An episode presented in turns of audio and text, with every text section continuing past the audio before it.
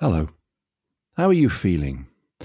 Or, given the subject of this edition of Bridges to the Future, perhaps I should ask, what are you feeling? Or even, why are you feeling? Our emotions drive much of our behaviour. Modern social psychology has broadly confirmed the Enlightenment era thesis of philosopher David Hume that reason is the slave to our passions. But do we have the same emotions as people who lived 300 years ago, or 3,000 years ago or 3,000 miles away? And how could we know whether emotions differ from time to time and place to place? We'd have to start off by being able to define what an emotion is. I'll be discussing all this with the author of a new and fascinating book with the intriguing title A Human History of Emotion. This is Bridges to the Future, the Big Ideas podcast brought to you by the RSA with your host, Matthew Taylor. I'm delighted to be joined by the author Richard Firth Godbehere here, who is, amongst other things, a world expert on the emotion of disgust and an honorary research fellow at the Centre for the History of Emotions at Queen Mary University. So, hi, Richard. Hello. How are you? I'm all right. And, and in asking how you are, I'm intrigued to know whether being an expert on emotions means that you're, are you more mindful of your own? At times, yes. I'm actually quite an emotional person in general. So, not most of the time. I'm just usually my over emotional self most of the time. But yeah, at times I'll stop and think, hang on, why am I feeling this right now? What's going on? And I'm quite mindful of it. Usually, when I'm in a high stress situation and I don't want to be anymore. It's kind of handy to have that skill. It has enabled you, has it, to be more in control when you need to be? Yeah, a lot of the time. Things like public speaking, because I know things like the uh, bodily responses to high stress and excitement are exactly the same. I can kind of think myself from one to the other, which is very handy when you're about to step in front of a few hundred people and talk about disgust. Yeah, and and a skill that over the ages has been advocated by various religious and philosophical thinkers, which is something I'm sure we'll turn to now. Richard, the book is so rich. You know, it spans from ancient Greece to I don't know the rise of the Chinese Communist Party, anti-colonial struggles in Africa, right up to modern day debates. So I thought long and hard about how to get into it, and I hope you'll indulge me. I, am going to do so by talking about a, a family anecdote. So, my wife is much more emotional than I am in the sense of empathizing with people who suffer. So, I remember. I don't know, about a year ago, we were watching a film about child soldiers in Africa with Idris Elba.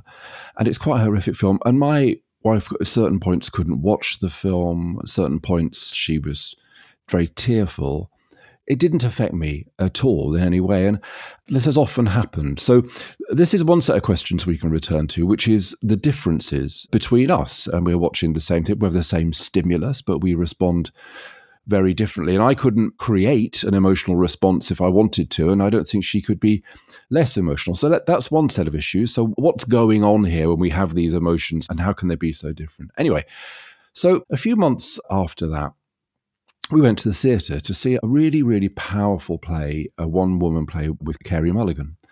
And at one point in this play, Carey Mulligan, who's telling the story of a woman whose husband kills their children, she stops in her kind of conversation with the audience and she looks out and she says, I'm going to tell you some very, very difficult things, she said, but I want you to remember that it's not happening now and it didn't happen to you.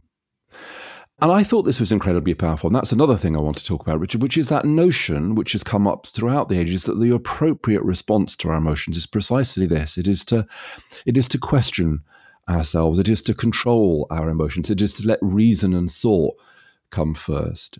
And then the final part of the anecdote is that we then had a dinner party a few weeks after this, and I was very pleased with myself because I said to the group, look, I've always felt I'm a bit of a monster because I don't have these emotional feelings that my wife has. But you see, watching the Carey Mulligan play and her saying, it's not happening to you now, made me realize that actually being able to control your responses, not being empathic, is actually a good thing. It's a, it's a sign of, of appropriate intellectual distance. At which point, my wife said, Well, that's all well and good, Matthew, but then why did you burst into tears during Paddington 2? which takes me to the third thing I want to talk about, which is the manipulation of our emotions, because yes. clearly the people who made Paddington 2 did a very good job of evoking certain emotions in me. Now, this this story might only prove that I'm a sociopath, but let's go through those issues one by one. So the first one is what's happening when we're watching this film and the two of us are having very different but automatic responses. How you respond to emotions is controlled by very much your development, your childhood, and so your culture. And it's just a different, pretty much different upbringings. I'm in a similar situation. My wife is uh, very emotional. And the reason I got into disgust is because she's an emetophobic. She has a fear of vomit. And so I wanted to understand what was going on in her head because I don't. It's yucky, but it's not. I don't freak out when the surface isn't clean because there might be a bacteria on it. And it's literally my family kind of brought up very differently to hers. We were very, I'm not going to say robust, but we were, we were, we had a dad who was very much stop being silly, get over it, crack on from when we were very small. So we were brought up to believe that you don't respond quite so powerfully to emotions, even though I am quite emotional in a lot of ways. You don't let them consume you. Whereas her family used to row all the time and stuff. They were very given to letting their emotions go, letting them flee. And it's everybody has their own emotional landscape that they live in. It's not, there's lots of talk about universal emotions and all sharing the same emotions. And whether we do or not is a kind of a question. But even if we do, we don't all experience those universal emotions in the same way because we're all brought up differently to react to them in different ways. And of course, we can't, my wife and I, get inside each other. You know, we, we, we probably know each other as well as any two people can possibly know each other, but we can't get inside each other's heads. And this is one of the challenges, isn't it? That we're talking here about differences between two people in the same culture. But when it comes to the question of, well, what about people who live in a completely different culture? And that's a question that crops up quite a lot in your book about the kind of methodology of trying to find out whether other people feel differently about the world. Yeah, the history of emotions, which is basically this book is my advert for this field that people don't know about, which I think is great, which is why I do it.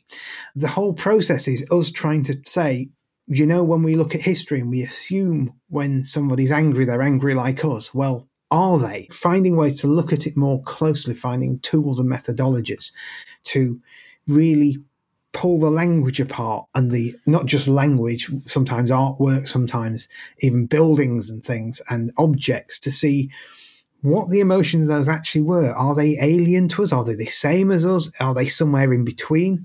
And I could talk for two hours about the various techniques and methodologies. There are lots of them. But generally, it's trying to find out what the emotional world, what we call the emotional regime that these people lived in, what were the boundaries of how they're allowed to react to things within their particular culture or time period, usually both, and pick out these sort of differences because that's what interests most of us, not the similarities, the differences. It's easy to go back and say that person saw that horrible picture and thought it was disgusting, full stop. But I'm like, yeah, but what does that mean? What do they actually feel about it? That's kind of where we are. And part of an emotional reaction, of course, is a reaction to things, a shock to the system, as it were. And I guess, I guess one of the things that must have changed uh, over history is that I don't know if you take a time where you had very high levels of child mortality, average life expectancy in the 30s or 40s, but also at the same time a very strong religious belief now, that's a point where when people's attitude to death, both in terms of the fact that it's all around them, but also the sense that death is not the end because of their strong religious belief. We live now in a time when when death has become kind of pathologized. Death is terrifying. We don't have we're not comforted about it, and it, it feels like a kind of tragedy whenever it happens. Now, is that an example in a sense of of a way in which this would have shaped our emotional responses to something as fundamental as, as I say, as death?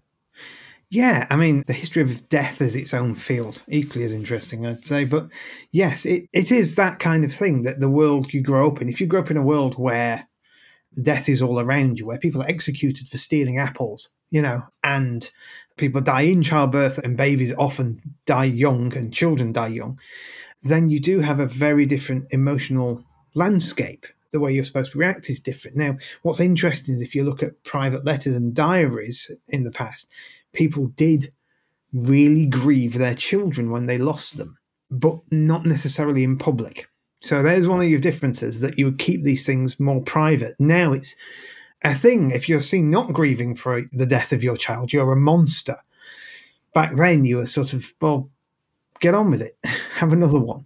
Even mm. though personally they would still hurt, because of course you would. You're you've evolved to have offspring, and if the offspring dies, and you're gonna hurt. It's just in us.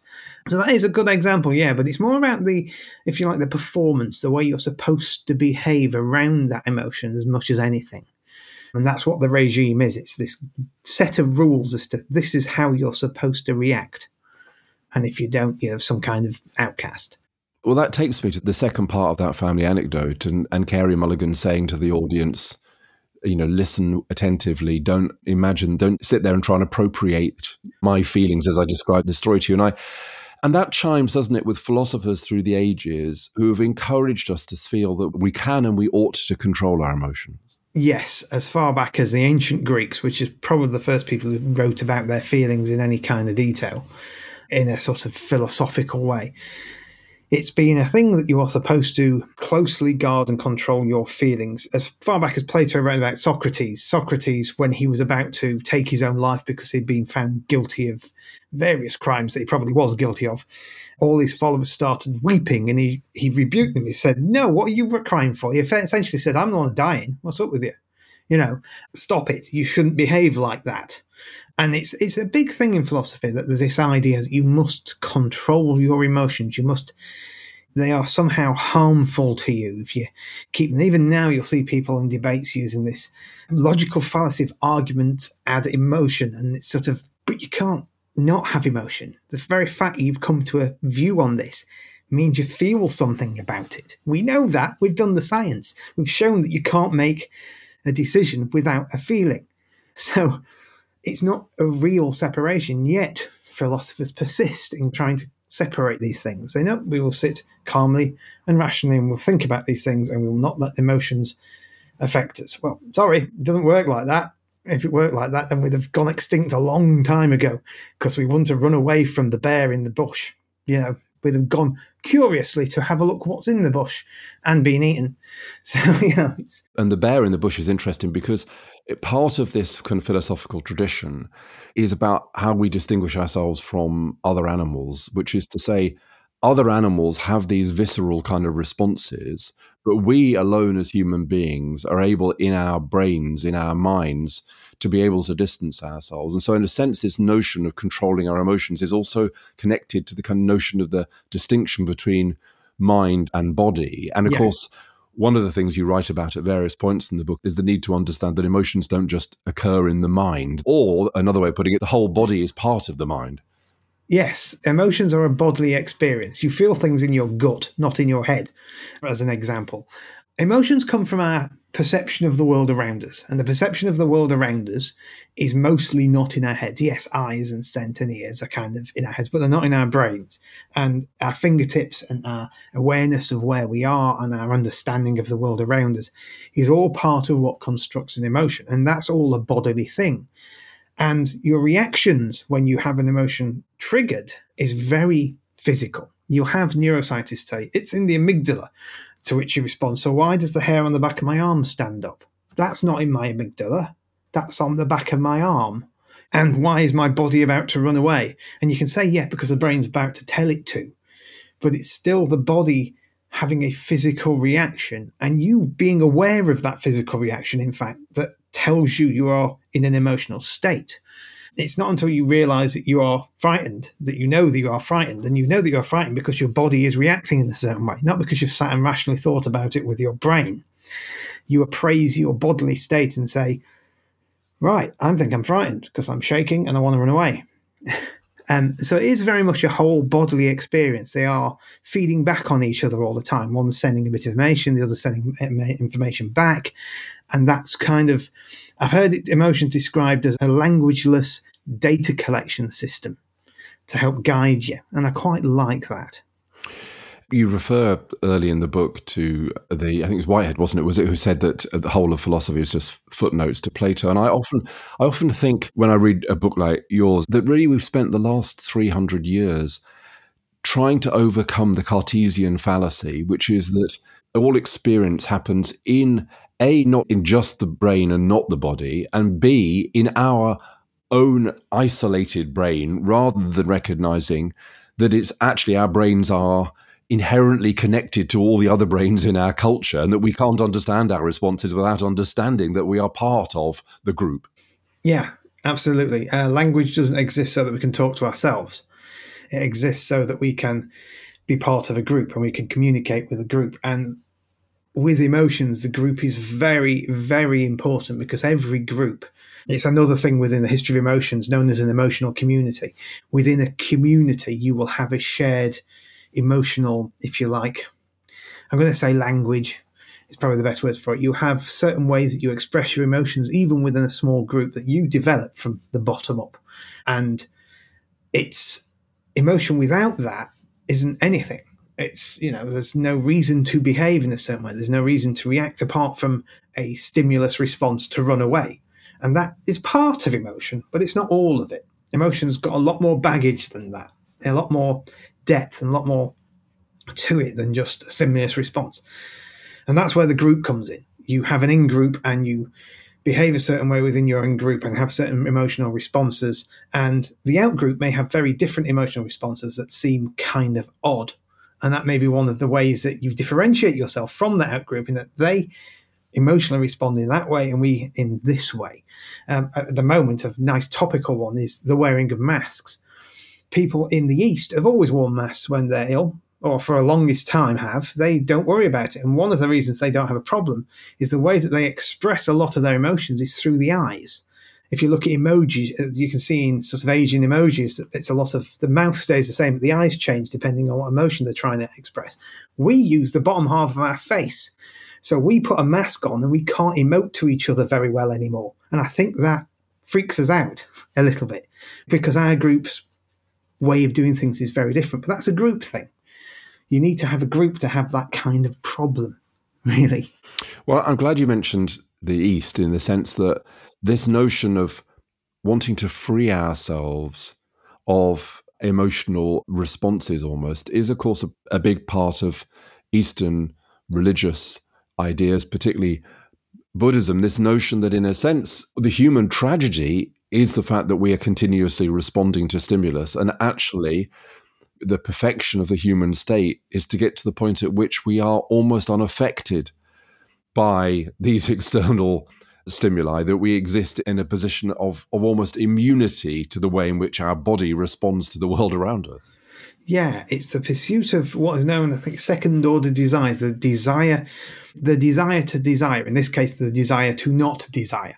And it's the desire to not desire anything, any stimulus, any possessions, any feelings, any acknowledgement that the outside world exists is a very Buddhist thing. And so the only real emotion you're supposed to have, and this is a strange paradox of Buddhism, is desire, but it's also the one emotion you're not supposed to have. But they differentiate two different kinds of desire. There's one called clinging, which is the bad one which is clinging to objects, clinging to things, clinging to relationships, clinging to the world, because of course the world they think doesn't really exist. It's all a bit of a mirage and illusion. You have to get beyond it. And the other desire is the one of focusing in on trying to look internally and meditate and get to nirvana, get to that state where you realize what's real and can move beyond it. Yeah, desire is a powerful force throughout history. It's one that's really interesting me at the moment. It's the flip side of disgust, so I've always had one eye on it. But in the case of a lot of religions, desire is the sort of, or attitudes towards it are a powerful driving force.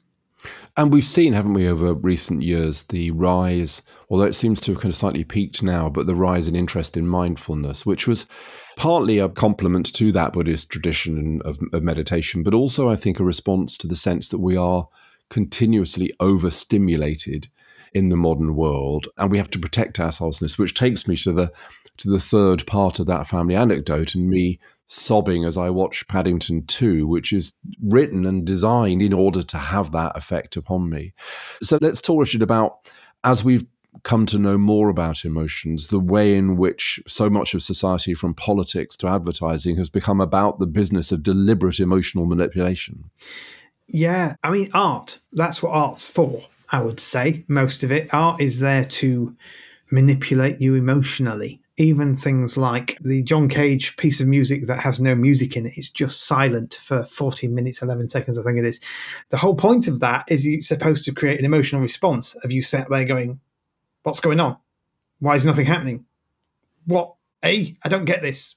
And get tense as nothing happens. And religion has realized for thousands of years that this powerful response you get from art works really well. That's why most religions are full of art, full of things that can make you feel a certain way. Churches are quite something. I'm not religious at all, but I walk into a an old church and I feel something. And that's the design of the building. It's there to impose on you. It's there to create a certain emotional space of you to think, whoa, this is a bit powerful in here. And that again is the response of art. And of course, these days, ad executives are very good, and people who make movies are very good at that same thing of creating these emotional responses, tapping into things, even if it's a bear from Peru who really shouldn't make you feel because they're not real. Somehow they have this ability. I also cried for Paddington 2 and Paddington 1, to be honest. They know how to press the buttons and again, it's very cultural. You might. It's interesting to me that there are some films from other parts of the world that seem to be universal. We get the humor and we get the power of them. Things like Parasite, in the case of uh, emotional content and humor. Kung Fu Hustle, I saw recently, and that is hilarious. And yet, it's supposedly from another emotional regime. But you also will sometimes find that people from those cultures laugh in different places or cry in different places which is itself kind of curious. There's a, their own language of manipulation going on there. But yeah, it's the bedrock of politics, emotional manipulation, despite what they say. It's all about manipulation. Otherwise, they wouldn't just use short slogans all the time. They'd come out and carefully explain their policies to you, which they don't do. They prefer to hit you in the heart rather than the mind, because that works. Is there anything that can be done about this? Because I've often written in the past that there's a kind of battle between the logic of politics and the logic of policy. And the logic of policy is to do with rationality and and kind of debate around the facts and the figures, whereas the, the logic of politics is much more tribal, it's much more emotional, it's much more visceral. And what I've written is that really what we've seen in modern times is the triumph of the logic of politics over the logic of policy. And as we've become more tribal, and the skills of politics have been less and less to do with the ability to develop and implement policy and much more about the kind of, as it were, the capacity to control the emotional narrative. Now, there are kind of two responses to this. One is to say, well, we have to continually reassert that in the end, politicians should be judged on the quality of their ideas and the quality of their actions. The other is to say, well, no, you're never going to win that. You've got to develop an alternative emotional regime, but one that is more benign than, you know, populism, for example. Yeah. Uh, in, in a sense, we have suffered, I think, from emotional manipulation, both through consumer capitalism and through politics. Is is that a genie we can ever put back in the bottle? I'm not sure we can. I'm not sure it's been in the bottle as far as I can tell, looking back into history. Recently, it has become worse again. Populism does come and go throughout history in different various guises. And it's difficult one because the answer to it is something that will never happen, which is a good hard look at how we do our politics and how we do our democracy and and things like party politics is having a tribal system of politics a good idea or should we get rid of parties and just have representatives who each are allowed to independently voice what they really think and you know which is what rory stewart i just noticed the other day precisely said this in a way he said yeah that what's going on now, he was talking about Boris, and but he was saying that in a sense that is a symptom of a tribal politics in which these kinds of things are inevitable. And until we get away from that, nothing will change. Yeah, absolutely. But it's difficult because people like to congregate in groups and little groups with emotional communities attached. That's kind of what happens. And groups within groups. So both the Conservatives and the Labour Party have their own little group within them. In Labour, it continues to be the sort of the Corbyn group who are still around having a go at Keir Starmer every chance they get. And in the Conservatives, of course, it's the currently winning group, the Eurosceptics, if you like, the government. And there's a faction of old fashioned, right of centre, one nation Tories who are I don't think entirely happy either. So you always congregate into groups and groups within groups. And I expect within those groups there are groups. It's just sadly human nature. So how we pull that out of politics and say, right, we need to stop this. We need to have real conversations. I'm not entirely sure. So my view about that, Richard, is is in a sense we need uh, politicians who act almost in a sort of collective sense, like therapists. So you know, if you go to a therapist and you might be full of rage or paranoia or whatever. And the therapist, if the process works, will get you to own that, to understand it, to recognize how you're responding to the world, to enable you to get to overcome those kinds of feelings. And it seems to me that what we need is a breed of politicians who are able, as it were, to put us on the couch and say, you know, what you want as voters is impossible to deliver. You know, and your rage, which is as a pollster put it to me, the rage that we can't have Swedish welfare on American taxes, or your assumption that your side is totally right and the other side is totally wrong. These are things we have to overcome if we're going to go forward as a country. But in fact, rather than having politicians who behave, as it were, like kind of dispassionate therapists, enabling us to go on a journey to reasonableness, we actually have politicians who shout, who say to us, "No, you're right to be angry. You're right to be paranoid. You're right to hate the other side." Yeah, they play on a lot of our deepest emotions and things like disgust, which is tied very strongly to political beliefs, the idea that things aren't pure and therefore are wrong. They like to play on that because they want to get voted in. And that's a good way to get votes. And I, I agree. I think every five to 10 years ago, we have someone come along and talk about grown up politics and it lasts five minutes. And then they're shouting at each other again and going boo like children. And that's, I mean, how do we stop Parliament from being theatre? I have no idea. I'd quite like them to sit and discuss things like adults. But it seems to me that's part of the power of your book is us to think about what is going on at the collective level in terms of the manipulation of emotions and what we would need to do collectively, not to all become you know the buddha and and and to sit in a kind of state of desireless calm but not to continuously react in ways which take us to places we don't want to go. So so richard there's so much to talk about but i want to take us to the end of the book because at the end of the book you talk about this debate that's been rolling around now for you know several decades between the kind of universalist view, which is that in the end we all have the same emotions. We might give them slightly different names, and of course they emerge in different contexts, as we were talking about with death earlier on. But in the end, they're fundamentally the same. Versus the view that no, actually there are enormous cultural differences, and in a sense we can never really know how other people feel emotions because of the importance of those differences. And perhaps unsurprisingly, your conclusion is well, they're both a bit right. yes. My conclusion is, as I say in the in book, the answer to the nature nurture debate, as usual, is yes. It looks like there are some deep set feelings we evolved to keep us alive. Running away from the bear in the bush is a case in point. But on top of those comes, as I said earlier, our development, our cultural constructions upon those feelings, our understanding of contexts. So if you see someone who looks angry, are they angry or are they celebrating a goal? It's a very similar expression, it's a very similar reaction out of context. You could think that person wants to hit you rather than they're doing a fist pump because they've scored. And so there's all these layers. So the cultural side of things seem to be looking at the layers, the complexity, the context a lot more. And the universalists are looking at the stimulus response, the basic things. So when that happens, that happens. And I think they're talking past each other. And so do quite a few other people. There's some other people out there like Lisa Feldman Barrett, who's also in this hang on, it's all of that. it's a feeling that creates a response that we then process, appraise, and understand and react to. We, it's not just a feeling and it's not just an appraisal, it's kind of both. But it's the worry is the universal thing, the idea that there are six basic emotions, which even the person who came up with that idea, Paul Ekman, doesn't believe anymore. He thinks there are about 11. He thinks there are six that you can see on the face, and then there are some more that you can spot elsewhere.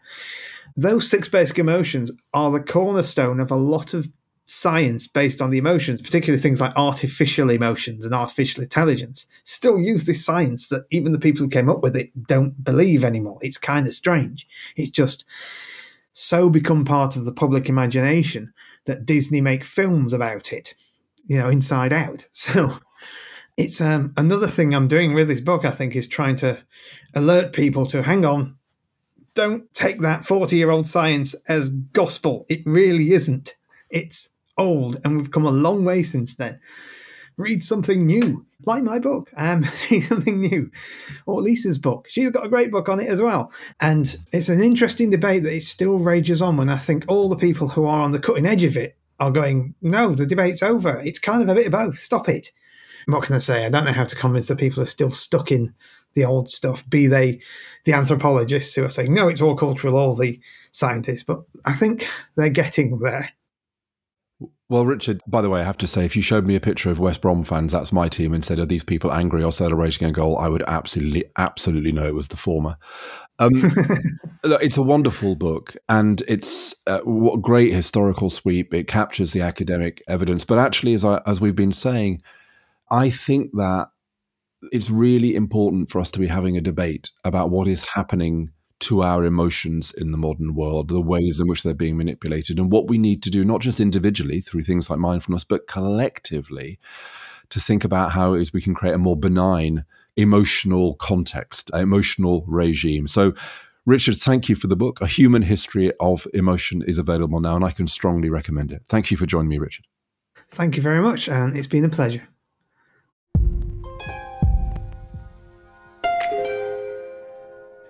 That's it for this episode of Bridges to the Future. We'll be back soon with more insights and analysis. But if you've enjoyed this conversation, I'd be so grateful if you could rate and review it in your podcast app. But for now, thanks from me, Matthew Taylor. This was a Tempo and Talker production for the RSA. We are the RSA we enable the game changers of today to shift systems, challenge norms, and create impact where it's needed most. Visit thersa.org/approach to find out how. And let's make change happen.